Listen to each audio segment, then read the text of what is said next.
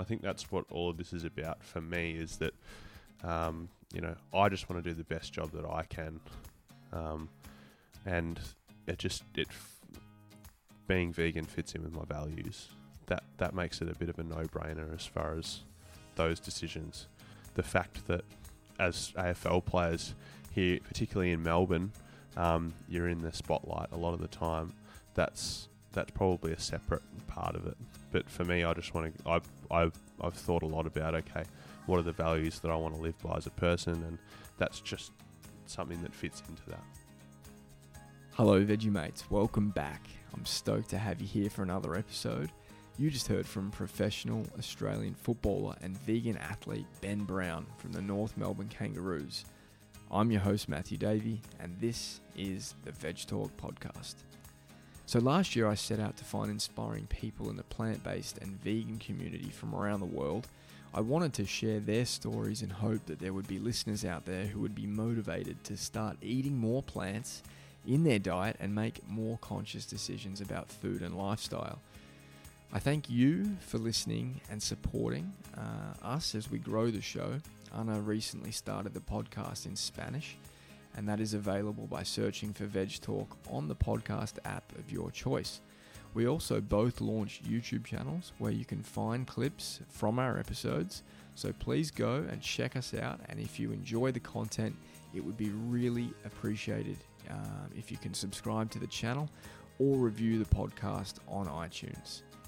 So now let's turn the focus to this week's episode with AFL athlete Ben Brown.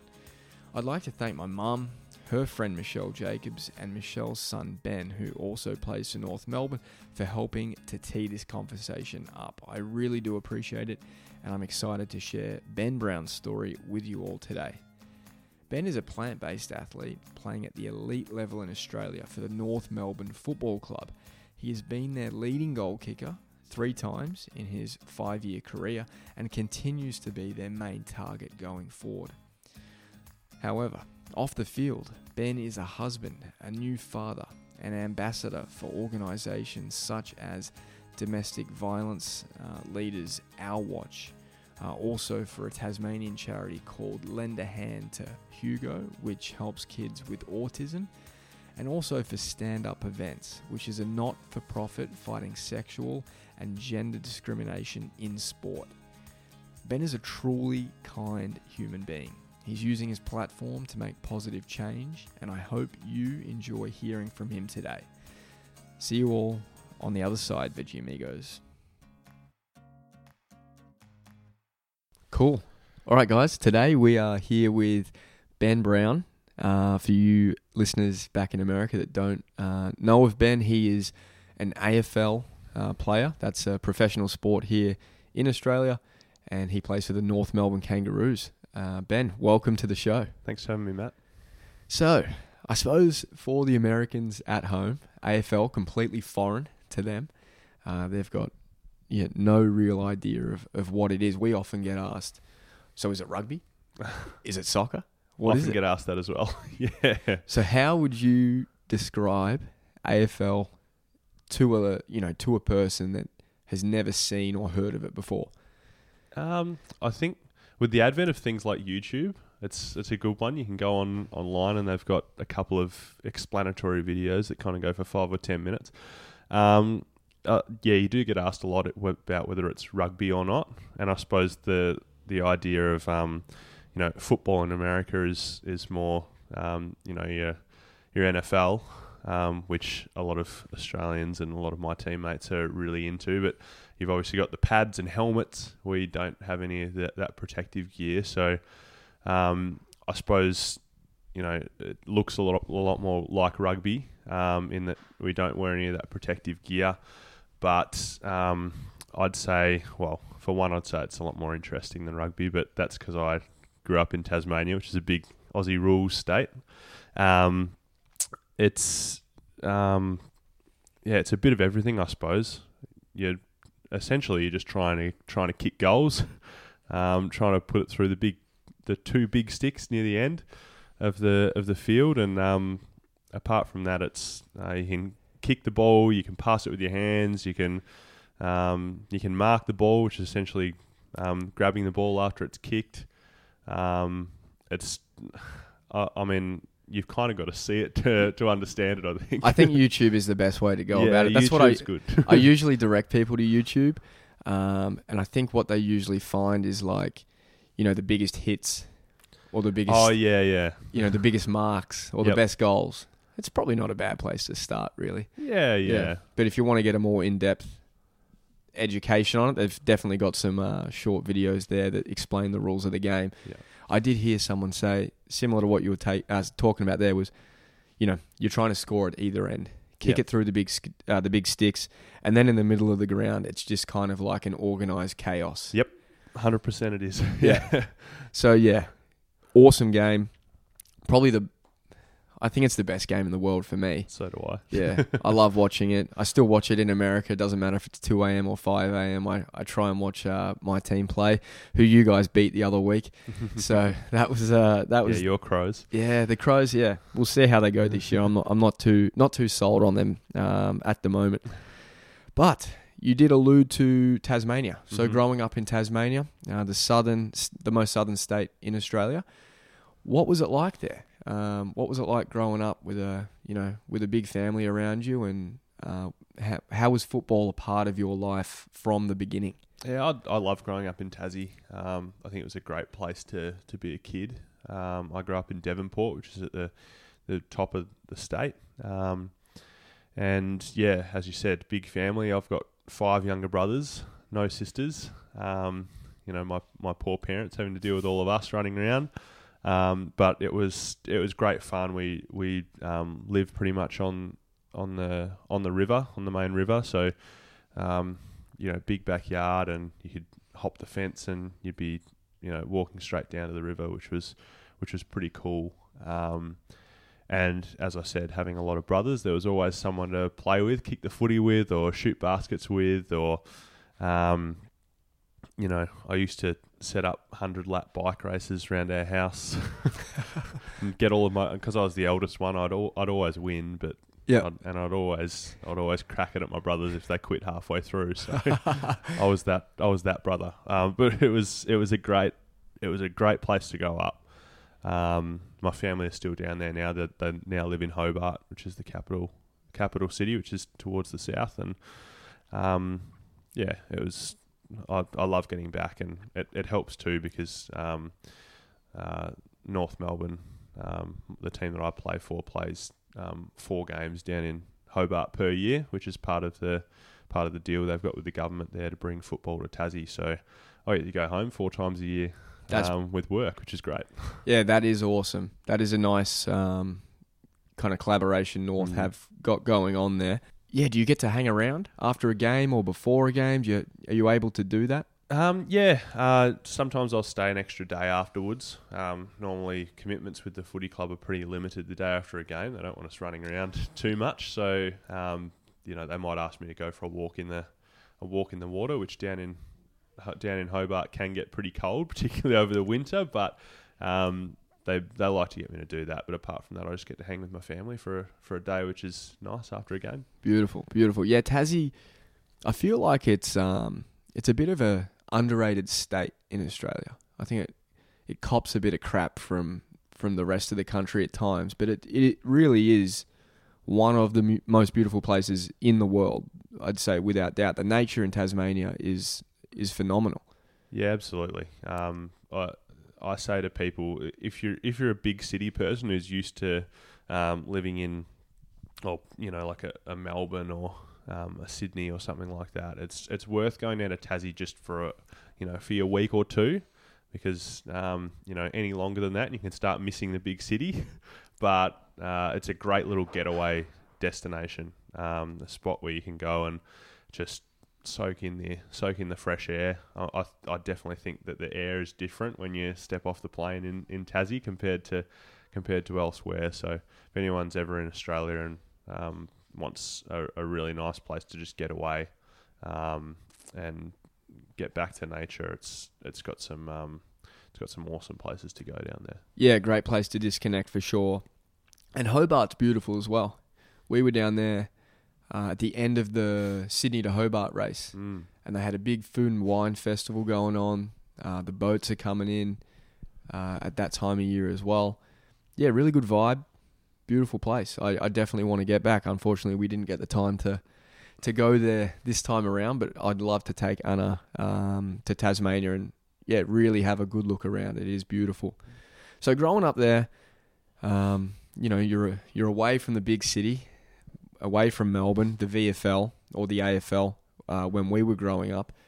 Having fa- like I understand you had family members that were um, involved at um, at VFL AFL level. For you growing up as a junior, was that was that really helpful for you, knowing that you know it really is possible to uh, to make it there? Was it a, a, driver for you, or were you able to, um, you know, ask questions from those family members? Uh, yeah. So my uncle Yep. um, was James Manson, so my my mum's brother, um, and he played he played at the highest level, which at that point in time was the VFL. It's now called the AFL, um, and he won a premiership, which is um, you know the the title uh, that you win at the end of the season if you um, The beat the, Super Bowl. opposition in the grand final. The, Yeah. you- yep, it's our Super Bowl, and Yeah. yeah. he won. He won one of those, and um, you know it was definitely a definitely an inspiration for me. Um, but I, I think even more so than that um, was that sport was in was in my family and was in particularly my mum's side of the family.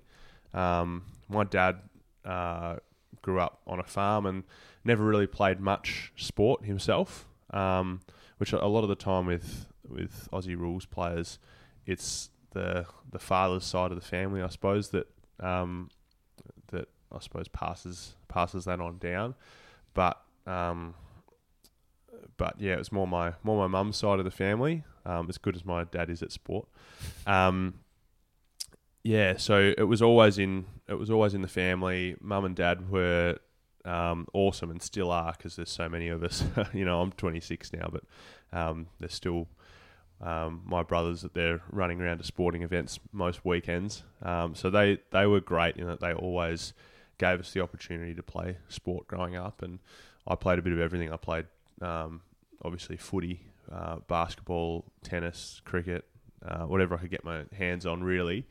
Um, and yeah, probably uh, cricket went first, and then um, I played a little bit of tennis as well, and um, really enjoyed that. But that was next to go, and so I had basketball and footy um, there at the end, and um, it was probably only the fact that I I felt like I was a a better. I, I really wanted to play professional sport. It was always my dream growing up.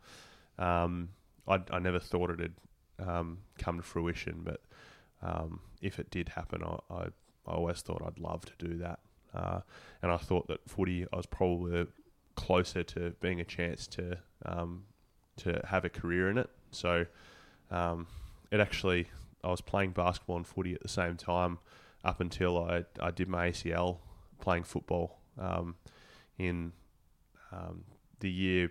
So they call it your draft year. So at the at the end of that year, I was eligible. It was my first year being eligible to be um, picked by an, an Aussie rules AFL team. So um, yeah, that that was pretty devastating at the time, but it forced me to choose between basketball and footy because I after that point I I didn't have the time to dedicate to both, particularly as I was starting university as well. So um, yeah, I chose football after that and just thought I'm just going to give this a really red hot crack and try and make it to the, the highest level. Okay, so when you did your knee, was that the beginning of your draft year, or have you had you had the chance to play a few games in that in that season? So I was playing with the the Tassie Mariners at the time, which is an under eighteen um, representative team. Uh, so obviously representing Tasmania, uh, and you'd play against all the other all the other states. So um, you know Victoria, New South Wales, Queensland. Um, so I'd I'd had the chance to play a couple of games already that that year um, in uh, in the the under eighteen championships, which um, which pits those states against each other, um, and the the best underage players in the in the country. So I I was actually midway th- midway through that um, that carnival when I when I did my ACL, and um, before the start of that year, I, I I didn't think that I was even a remote chance to to play professional sport. Uh, but I'd had I'd had probably three or four good games where I'd um, kicked a few goals, and um, you know people had started to maybe say that you know you might actually be a chance here if you keep doing what you're doing, and so I suppose that those that probably period of two months there probably implanted that idea in my mind that hey, I'm actually I might be good enough to do this. Um, so yeah, the ACL was pretty pretty devastating at the time, but um, yeah, it, that that period of time really really ingrained that um, that idea in my mind that hey, what I've wanted to do all all my um all my childhood might actually be a chance of coming to fruition. And That's- that, that yeah. drove the next couple of years. That's amazing. Did like multiple clubs come knocking, or was you know North Melbourne one of the you know only ones? Because I imagine like for those clubs, they would have been asking questions about recovery, the knee, um, but clearly, you know those few games that you played was enough for those guys to say, "Hey, we're gonna we're gonna take Ben on." Uh, well, it wasn't initially. So Okay, So I was actually, you know, that was when I was 17. I wasn't Mhm. drafted until I was 21. So it actually took me, um, it was my fourth time going through and applying for the draft okay, before I was selected by North. So at the end of that, at the end of that year, um, I I was interviewed by a few clubs, but um, were probably put off by the injury, and I, I and I like I said, I hadn't put together a, a solid book of form. I'd I'd really played a few good games that maybe got the idea going for me, and maybe some clubs as well. But actually, um, the following year, I I came back and played um, another year with the with the Tassie Mariners as, um, as an as an overage player. And they often allow people to play as an overage player if they've uh, had a serious injury like mine, just to give them an extra opportunity to show themselves um, at that at that carnival. So I played that year, but but had um, had a bout of osteitis pubis that year, which um, for anyone who's had it knows that it's pretty um, crippling. Uh, so that year I I played on and off, um, and uh, at the end of that year missed out again at the draft.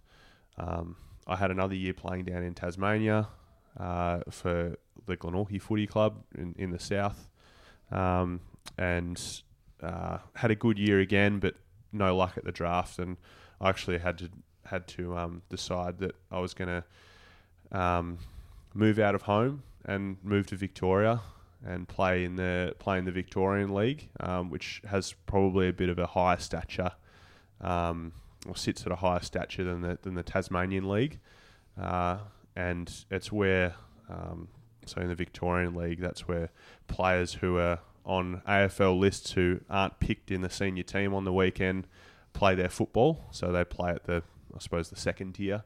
So for me to move over and play in that league was an opportunity to play and mix it with with those players and say, hey, I'm I'm good enough to be at their level. So I had a year at at Werribee Footy Club in in Victoria, and it was at the end of that year that um, I was lucky enough to have North Melbourne pick me in the draft. So it was it was a little bit of a a little bit of a different way of going about it, in that yeah, it took me four years to actually get to the to the highest level. That's really cool. So, you know, seeing other people traditionally get drafted at like 18 years old or after high school, right? How did that play on your mind at that time? Like, and what what kind of advice would you have for someone that was looking to do, you know, the same thing? They've received a couple of setbacks. Yeah, how would you, you know, tell them to to keep the the focus and, and to keep going? How did you how did you do that? Because I I imagine that would have been uh, quite a quite a tough time to to continue to push.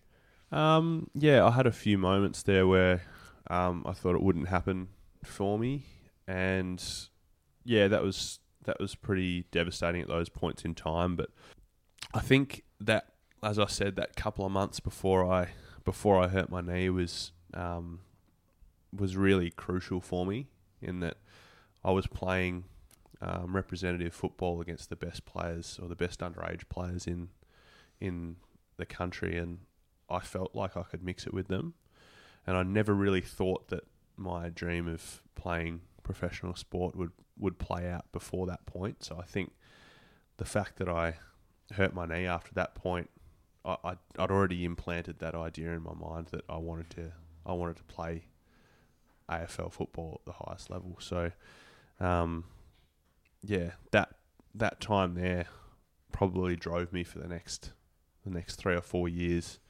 I just I had this feeling that I was good enough, and even when things weren't going so well for me in terms of my form, or you know having to move out of home and having to find my way there, I still believed that I wanted to give it absolutely everything I I had, and I, and I think that period of time there where I was playing football as an overage player and trying to trying to get drafted probably held me in good stead for when I actually got to an AFL club in the end because I definitely didn't take that opportunity for granted.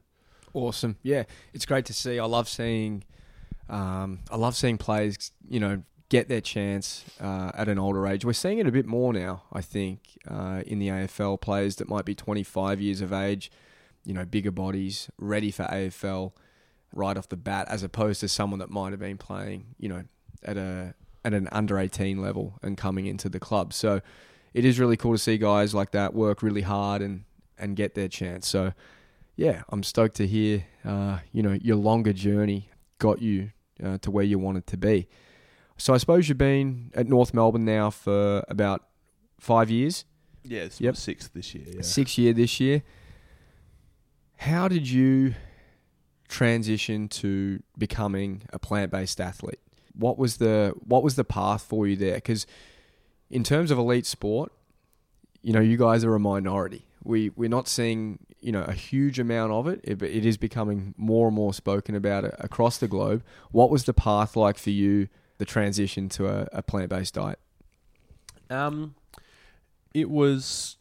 It wasn't like a click of the fingers thing for me. I think probably meeting my now wife was the start of that journey, and that I'd never really, I'd never really thought about the idea of not eating meat until until I met Hester, and she was vegetarian at the time. So that probably, I suppose, got me thinking about, hey, maybe there is a, a way to live your life without having, without eating meat in it.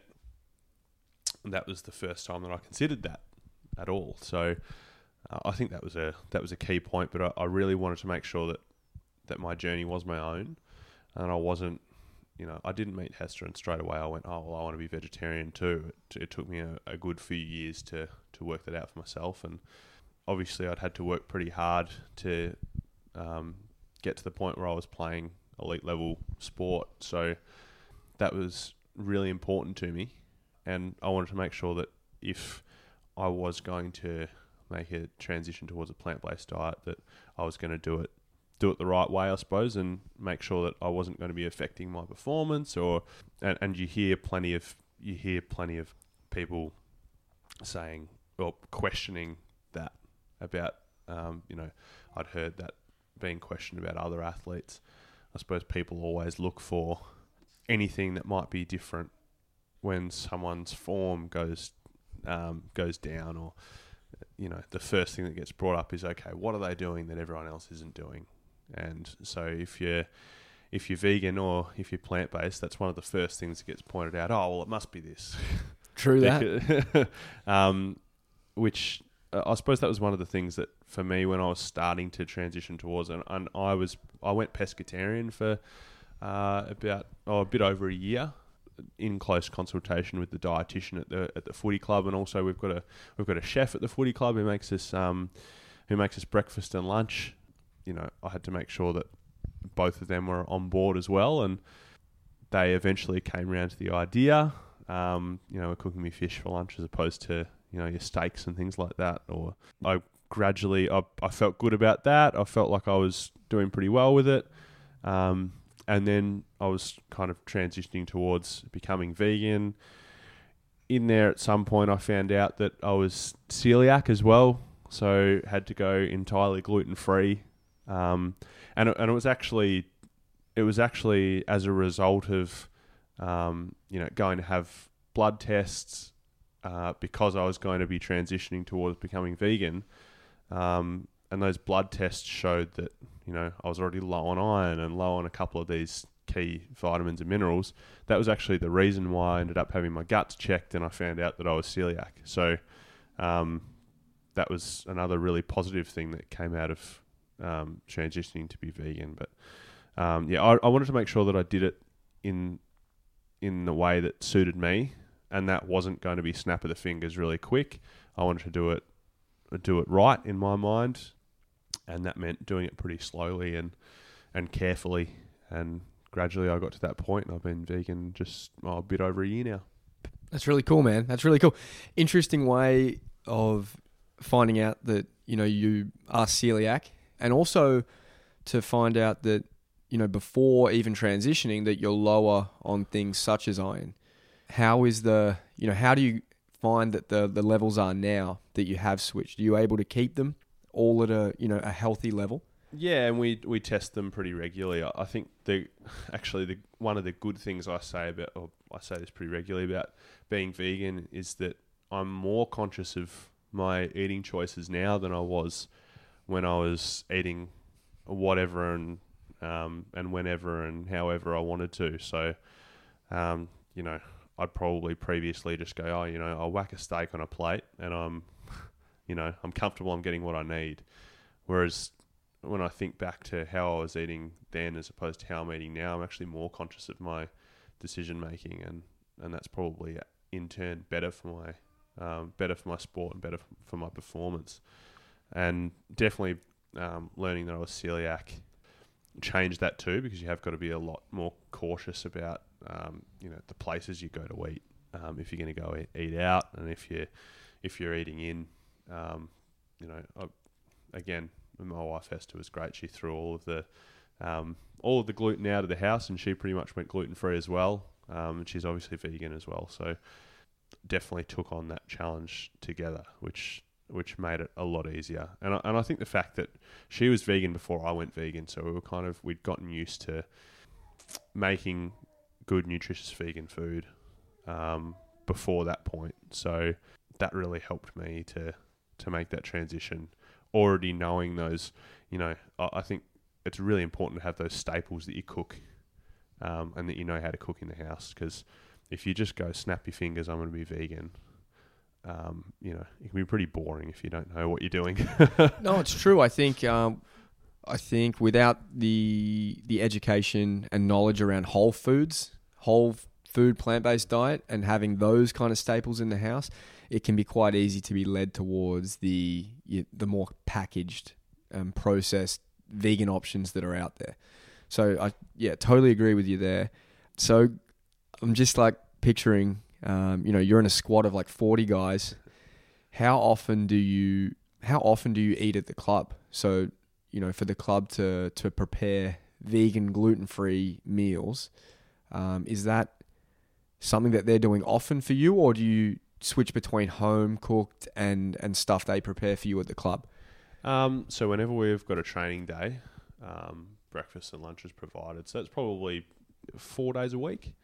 Uh, so yeah, in season. So it's it's pretty regularly. Um, I've been really lucky that the club's been so supportive of me doing it. Uh, I remember initially it was actually in an airport. I went up to our dietitian. This is when I was eating meat and eating everything, and I said, "Hey, um, hey, Jonna, how would you feel if I went vegan?" And um, I think his response was something like, "Nah, let's not go there, mate." I um, it eventually got to the point where you know I I did it in a way that he was really comfortable with, and he really supported me through every step of the way, and made sure that we sat down with the sh- with the club chef, and and he was actually um, preparing me nutritious food, and the support has extended to even the, the chef actually. Um, I, I, think he still does a, a meat free day at home with his family, so that he can cook different types of um, vegan meals, so that he can kind of test run them before he brings them in um, to me at the club, which is it's such great buy-in from um, from a guy who probably previously hadn't hadn't even thought about um, vegan food, and I, I probably initially when I did it, I I had a few questions and comments from my teammates at the club, uh, but generally it's been really supportive. And I think the more the more I've gone on with it and still been performing it, you know, at a high level, I think those guys have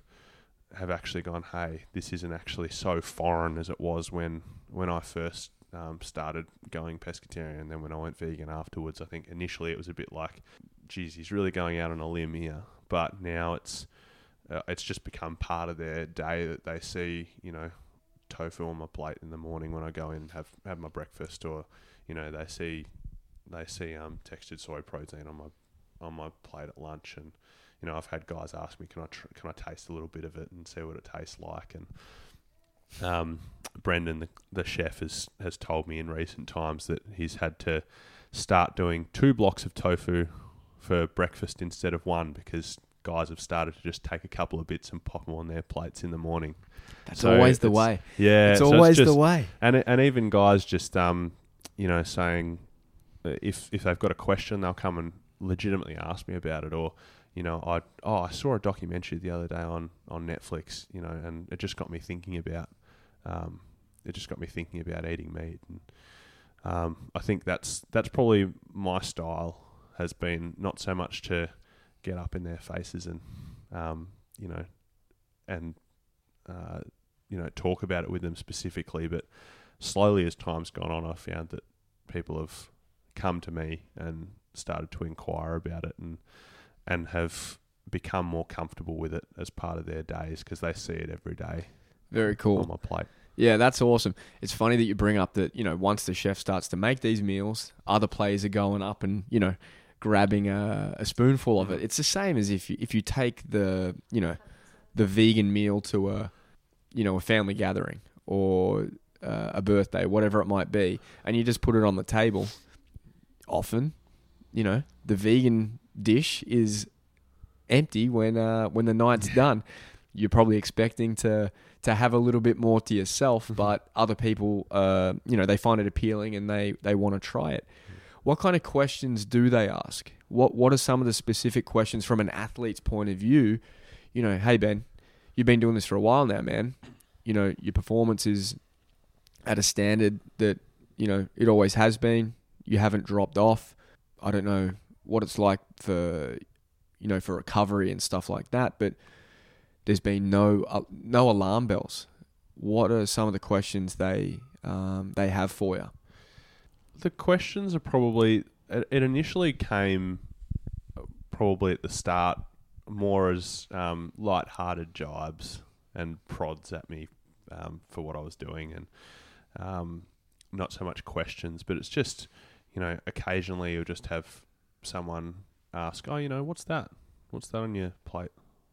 That that looks a lot like meat, you know, particularly if it's the the TVP, or and and just that that little bit of interaction, uh, uh, and that's that's the main thing I think is that people have just become more comfortable with with what I've done over time. Cool. Um, it hasn't been specific. It hasn't been so specific questions. There'll be occasional questions about, like, oh, what do you what do you eat when you're at home? Mm-hmm. the most common that all vegans would have come across. How do you get your protein?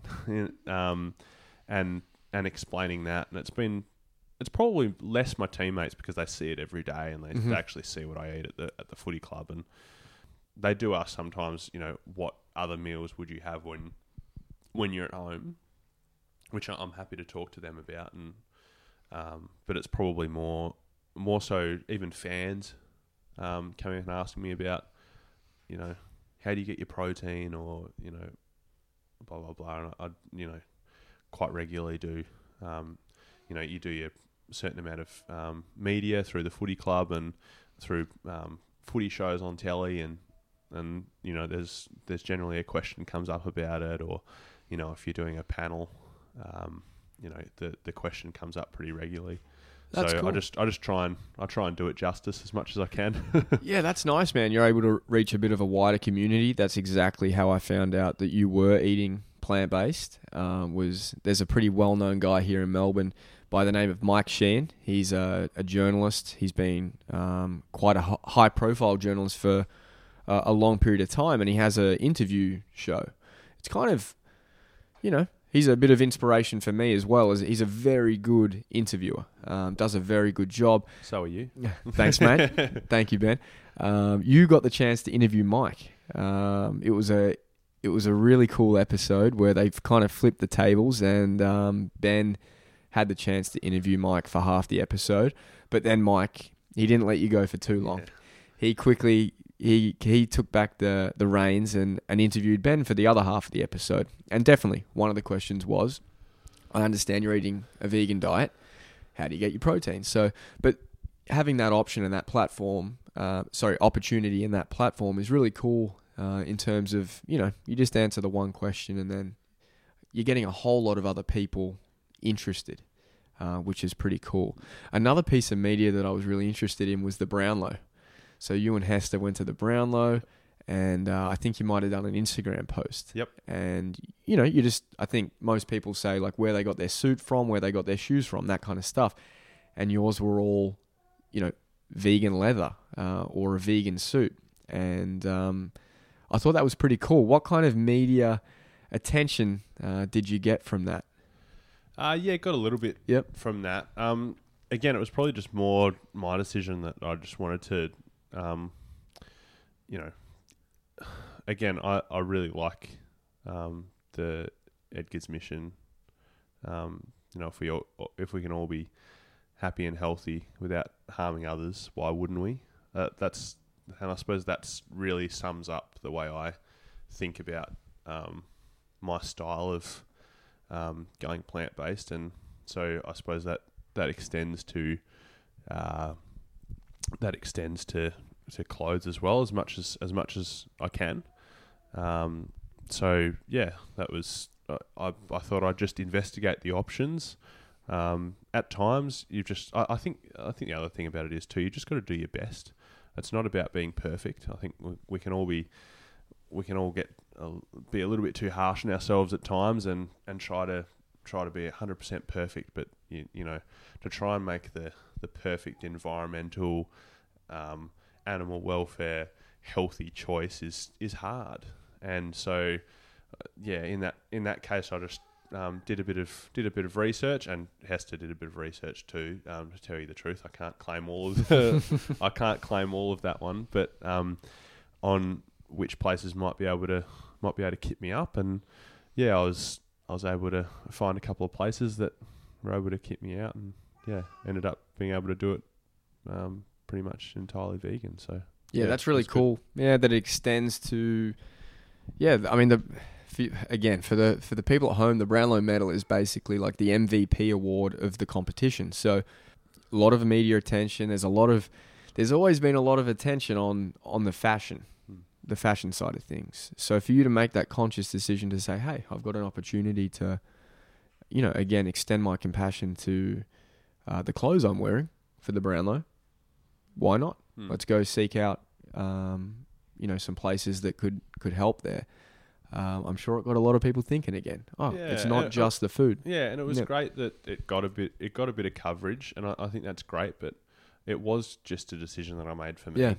Um, and I think that's what all of this is about for me is that, um, you know, I just want to do the best job that I can, um, and it just it being vegan fits in with my values. That that makes it a bit of a no brainer as far as those decisions. The fact that as AFL players here, particularly in Melbourne, um, you're in the spotlight a lot of the time. That's that's probably a separate part of it. But for me, I just want to. I I I've thought a lot about okay, what are the values that I want to live by as a person, and that's just something that fits into that. So yeah. I think that's a fantastic message for for anyone listening. Um, and you see, I suppose in in the media here currently, uh, the election. It's been a big, you know, um, a big thing around Australia. It's just recently happened this weekend, and I've seen a lot of backlash on, you know, on social media. People not happy with the, you know, the result. But what you said there, I think, is really important. And yes, it would be nice for the government to be able to, you know, uh, reflect the interests of, you know, Australians in terms of climate change, that kind of stuff. But if it is something that is um, is important to you, to look back at your own actions and and pair those up. I think that's something that we all can take control of. Um, whatever is important to you, uh, you can align that with the decisions you make on a daily basis. Yeah, I think that's a great step for for us to go in. Is just um, being conscious of those and uh, aligning values with with decisions. Mm. Yeah, that's really cool, man. With um with with other players out there uh, or other athletes out there that are looking to switch, have you got any any tips for them? You know, having worked with yeah professional chefs, nutritionists, uh, being around other players in a team sport, having media attention, all that. You've got a lot of experience, so yeah, have you got any tips for guys out there that might be interested um, in in adopting a plant based diet as an athlete? I think for me, doing it slowly was something that worked for me. So I, feel like if I had if I had decided one day to go vegan, I probably wouldn't have stuck with it because I think it takes a lot of preparation to get to that point. You know, one that a lot of people have started to do is like you do your meat free Monday or something like that, which is a great way to sort of slowly decrease your your footprint, I suppose. Whether it's whether it's for and and the other thing is, as, as I said before, think about what you value. Is it something that you really value?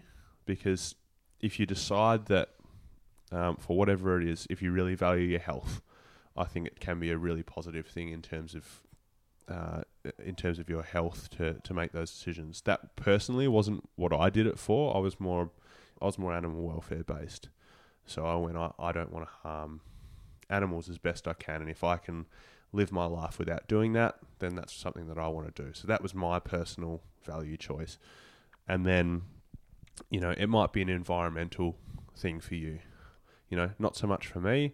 I think that's something that, um, you know, my wife's definitely animal welfare based, but also is concerned about the environment. So it's kind of like a, um, a one two punch for her.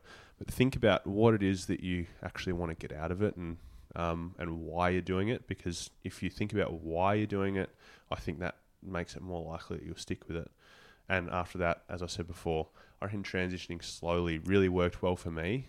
Um, again, everyone's everyone's um, journey is very different, but for me, it was pescatarian. I was pescatarian, so eating fish for um, over a year before I eventually transitioned to, to being vegan. So that was that was what worked for me, and, and it ensured too that I had plenty of time to build up my repertoire of of meals and recipes that I knew how to do, and that I knew were actually actually really yummy.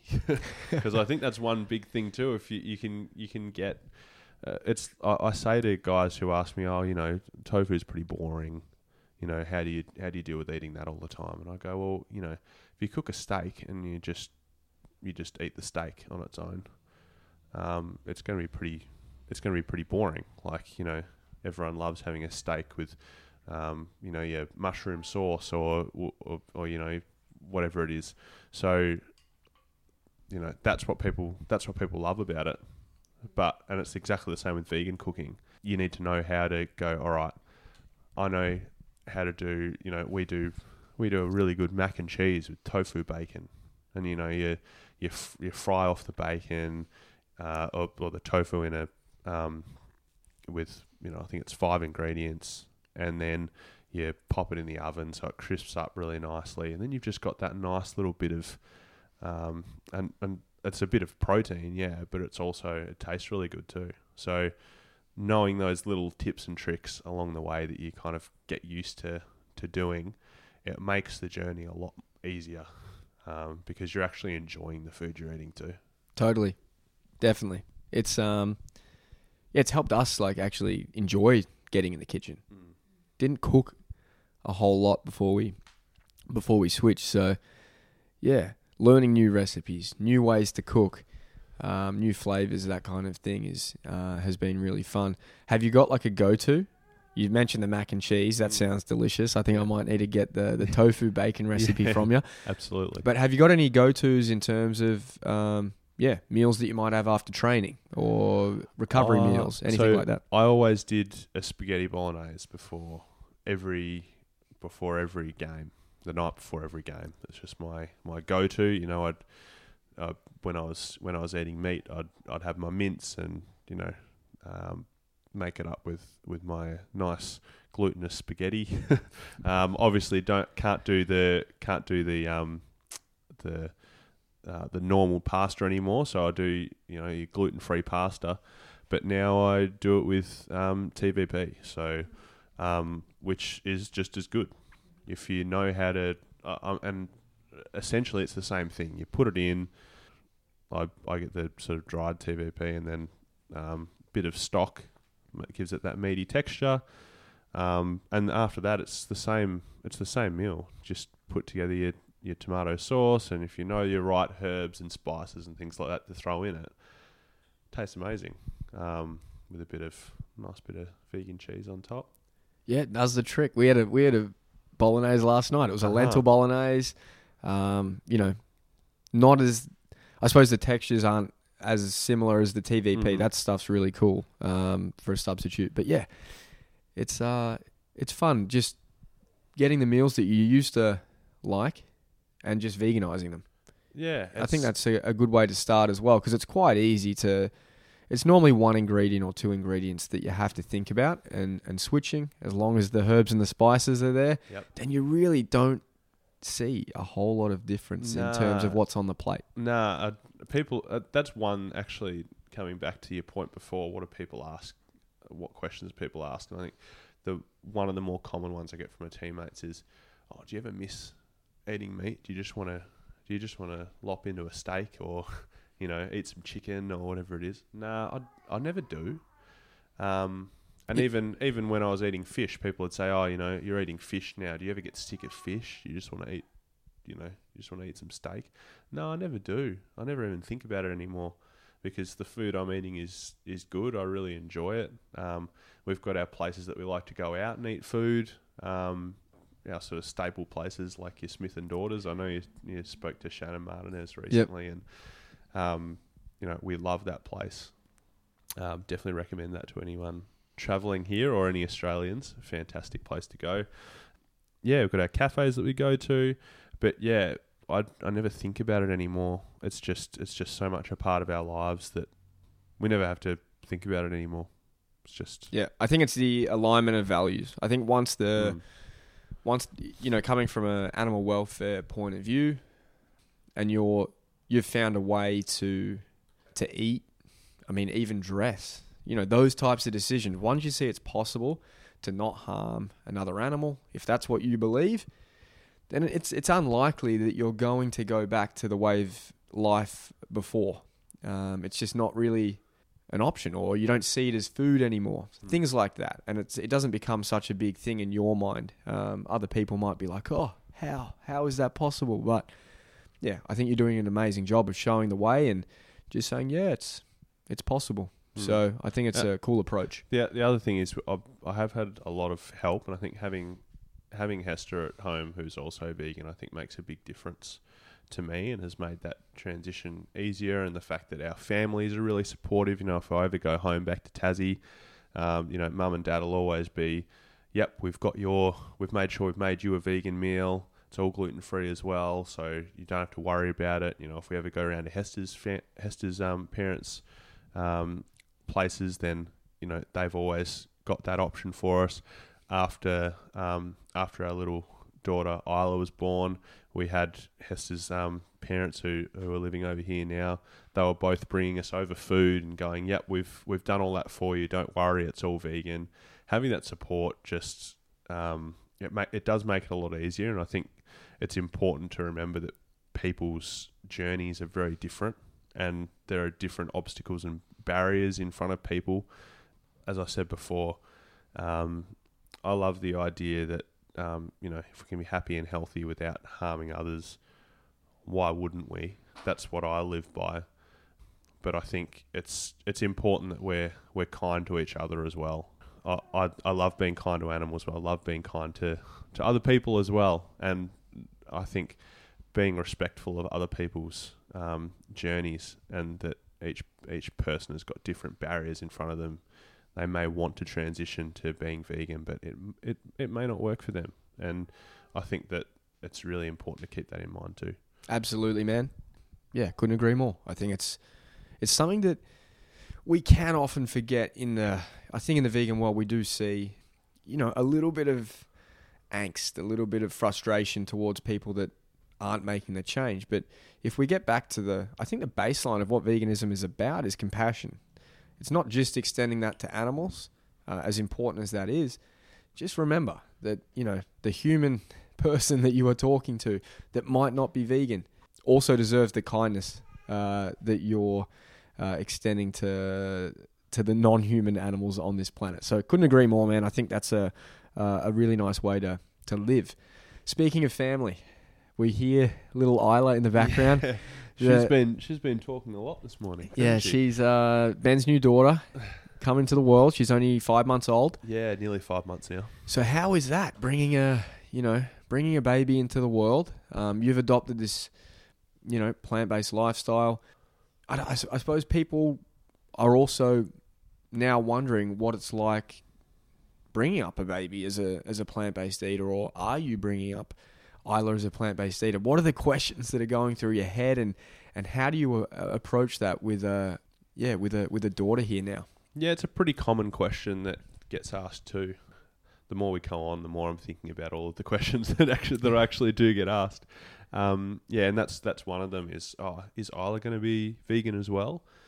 I think for a start, um, you know, we've been lucky enough that uh, Hester's had no trouble uh, breastfeeding Isla, so obviously she's she's just been um, she's been on breast milk so far, pretty much, which is obviously vegan. So um, we've had to we've been able to put off that uh, put off that decision making process so far. But I think as long as um, Isla's going to be healthy and and and happy as a as a little vegan, we'll try and bring her up that way. Um, we've obviously got a, a gluten free house as well, so that's another one that we've got to um, take into account. We don't want to be uh, limiting her her sort of growth by uh, not having her exposed to, to to gluten at various points. So we've discussed that, and you know, Hester said, "Oh, you know, maybe when I'm out and about, I might expose her to some, just so that she's getting a little bit of that um, that exposure."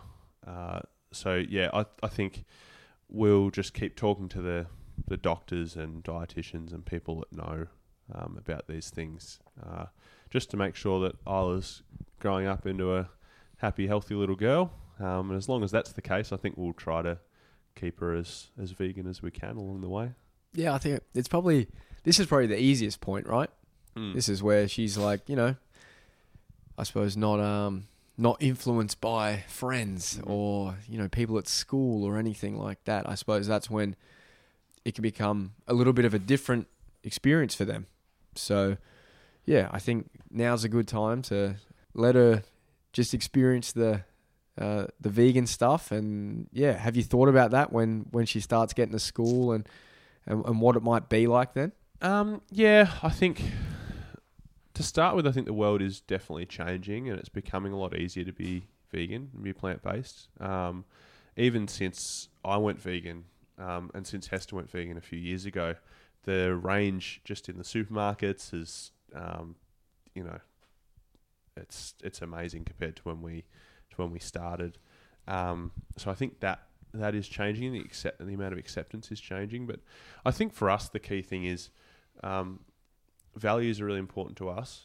And what we'll try to do with Isla is just to make sure that we're imparting the values that that we live by as a family, and going, okay, this is what's important to us. After that point, you know, you can make your own decisions. Once you get to a certain point, you've got to become your own person, and that involves, you know, maybe challenging the way that we do things, and that's fine. I think that's that's really healthy. If you're just growing up doing things because your parents do them, that's one thing. But if you understand why your parents do them, and then you're able to make an informed choice as a result, then I think that is that's going to hold her in better stead. So we're just going to we're going to put the information that we have out there, and after that, she can make her own choice, and um, you know we'll always love her and support her no matter what that will be. That's awesome, man. Yeah, I think younger generations always have something to teach the older generation. So when we're, you know, when we're getting into our 40s, 50s, 60s, I have no doubt in my mind that there will be something out there that Isla's learning that, you know, uh, the future kids of this world will be learning and they'll be needing to teach us about that. Mm. And it's important for us to stay open to learning about that. Mhm. And uh, yeah, hopefully being able to integrate it into our lives. I know it gets harder as you get older because you get more in your, your routine, routine and in your way of life. Uh, and adopting things at an older age can often be a bit of a barrier for people. Uh, so I hope that I am um, keeping my mind open to the to the future generations for sure. Work outside of uh, footy. Mm. What uh, I know you're you're active in in a couple of different spaces outside of football. Um, so obviously football isn't you know the only thing uh, that is is in your life. What kind of opportunities have you had? And again, what yeah what movements are, are you involved with outside of AFL? Uh, we'll just start with, I suppose, for any professional um, sports person, the career is is relatively short as far as your your working life's concerned. If if you get to age thirty or thirty two, you've had a pretty amazing career with a bit of longevity. So, um, but you've still got thirty five years to go of you know work after that point. So you've got to be you've got to be prepared for um, life after football or life after sport, no matter what that sport may be. So, I've finished a um, an arts degree at uni, which I started, um, I suppose, in those couple of years that it took me to to get drafted in the first place. So, um, so I did a journalism and sociology degree at uni. So that's that's I suppose an option for me to progress down that path.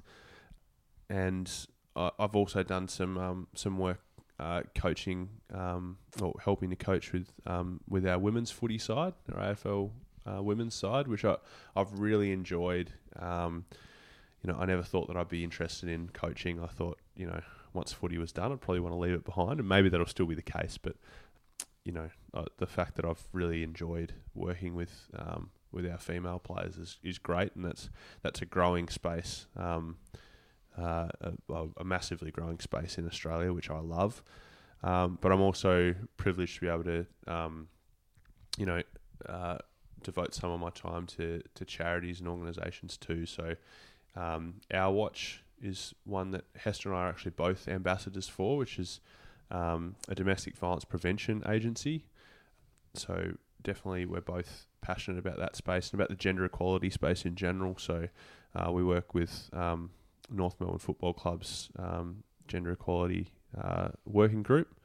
Uh, so that's probably looking more internally at our football club and trying to, um, I suppose, uh, elicit change within the within our club, and then uh, also um, do some work with Stand Up Events, which is a, a great local um, charity which looks at um, LGBTIQ um, acceptance. So do some work with them, uh, and also with um, a charity which started off in Tasmania but it's growing into Melbourne as well now, um, run by a great kid who I absolutely love working with. Uh, the charity is called Lend a Hand to Hugo, which focuses on autism spectrum. Um, uh, so and kids on the autism spectrum, which which I love. I love working in that space too. So the fact that um, I suppose I, I play football and it does give you a bit of a, I suppose a um, an outlet to to get out into the community and to and to help some people. So um, if I can do that while I'm in the game, it's it's a relatively short time that I'll be in the game. So if I can make a little bit of an impact in some areas, then I'd love to be able to do that. Yeah, that's awesome. That's so good to hear. Um, yeah, you're right. AFL players in Australia, um, you know, NFL, NHL, Major League Baseball players uh, in America, uh, Premier League soccer players in, in the UK and Europe.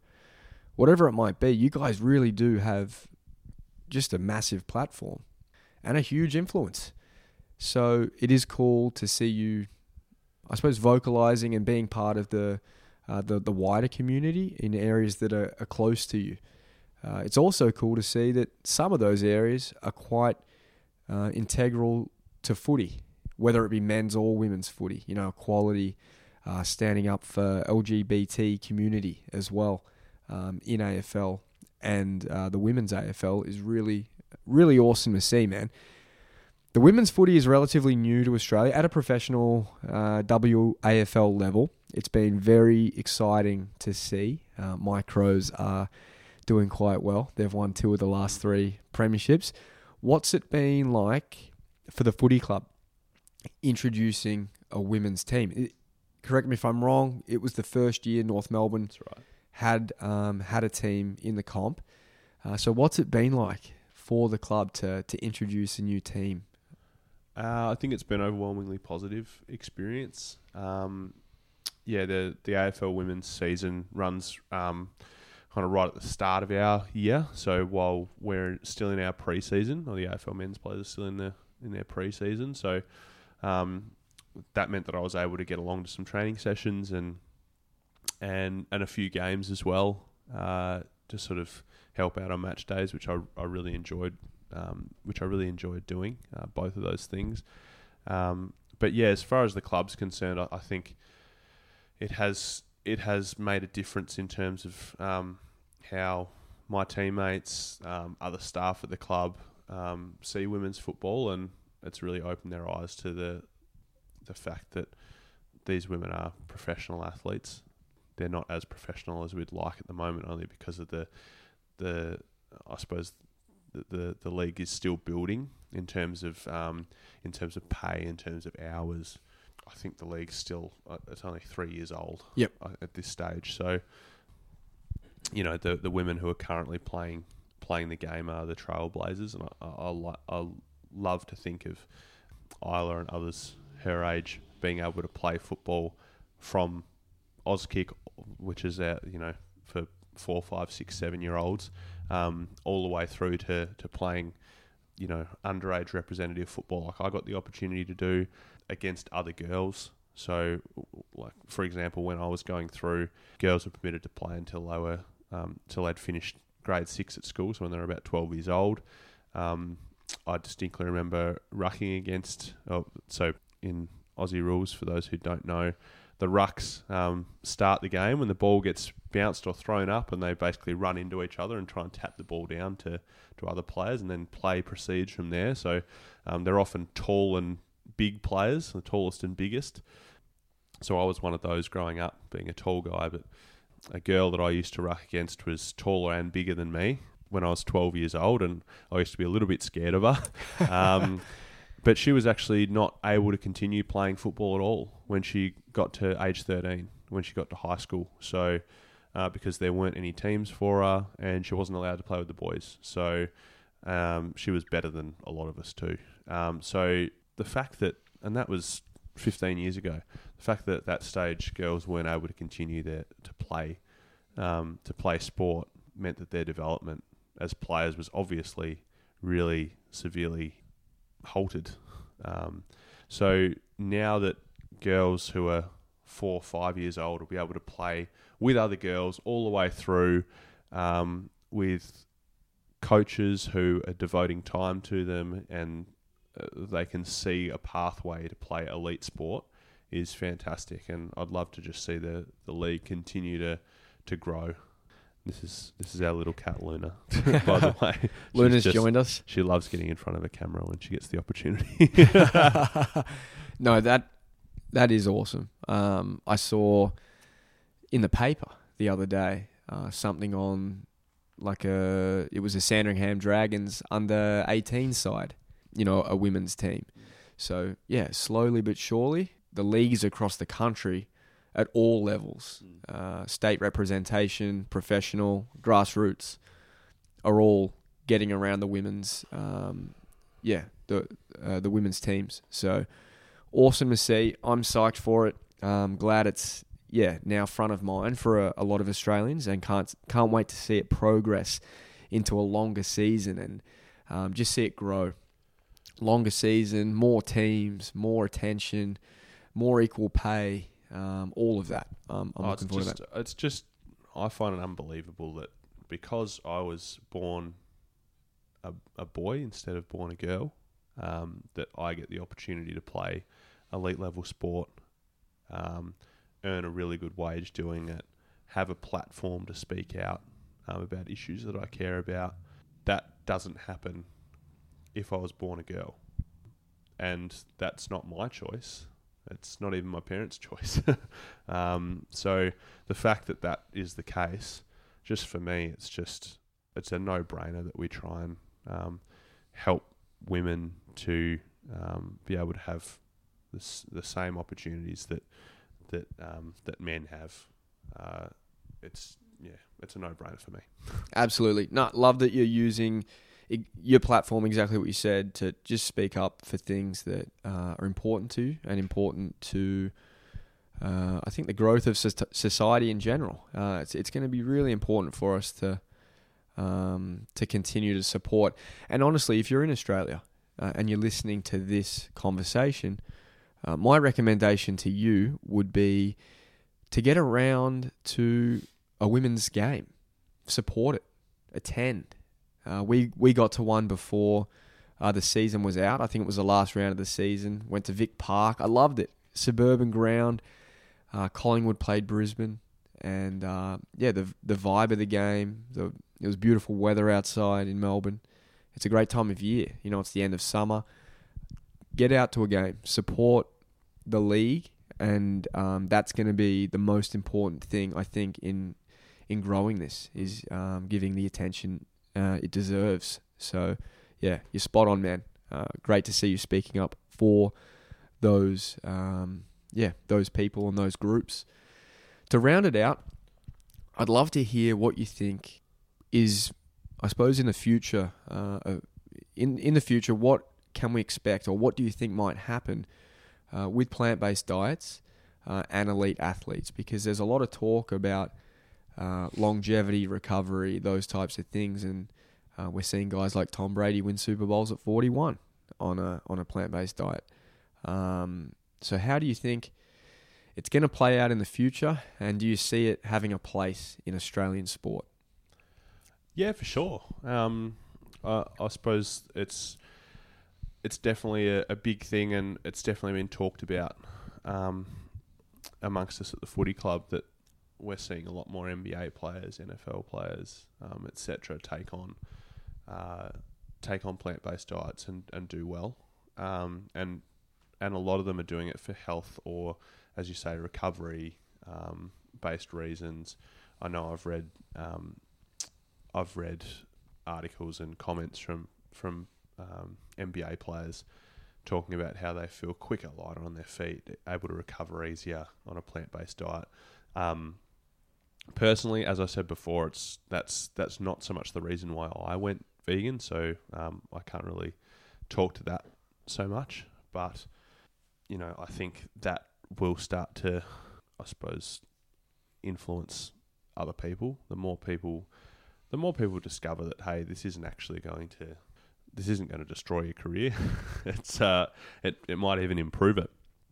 And I think that's the big and and it was actually scary for me too when I was taking it on. It's like, is this going to be something that you know I've worked so hard to get to to the point where I'm playing elite level sport. I don't want to change anything because if I change anything, that might be the thing that you know tips my form over the wrong side or or whatever it is. But you know, for me, I for me, all I can say is that I, I didn't really notice any difference at all, and I was able to continue to perform at the level that I that I wanted to. And I think the more stories that we see of people doing that, and um, and continuing to be successful or taking their game to another level, uh, the more that idea will become more commonplace and and less less I suppose the other in terms of in terms of thinking about that. So it, it it'll happen. It'll happen slowly and and as I said before, I think it's it's each individual person's decision to to make that choice and and it's only going to happen and people are only going to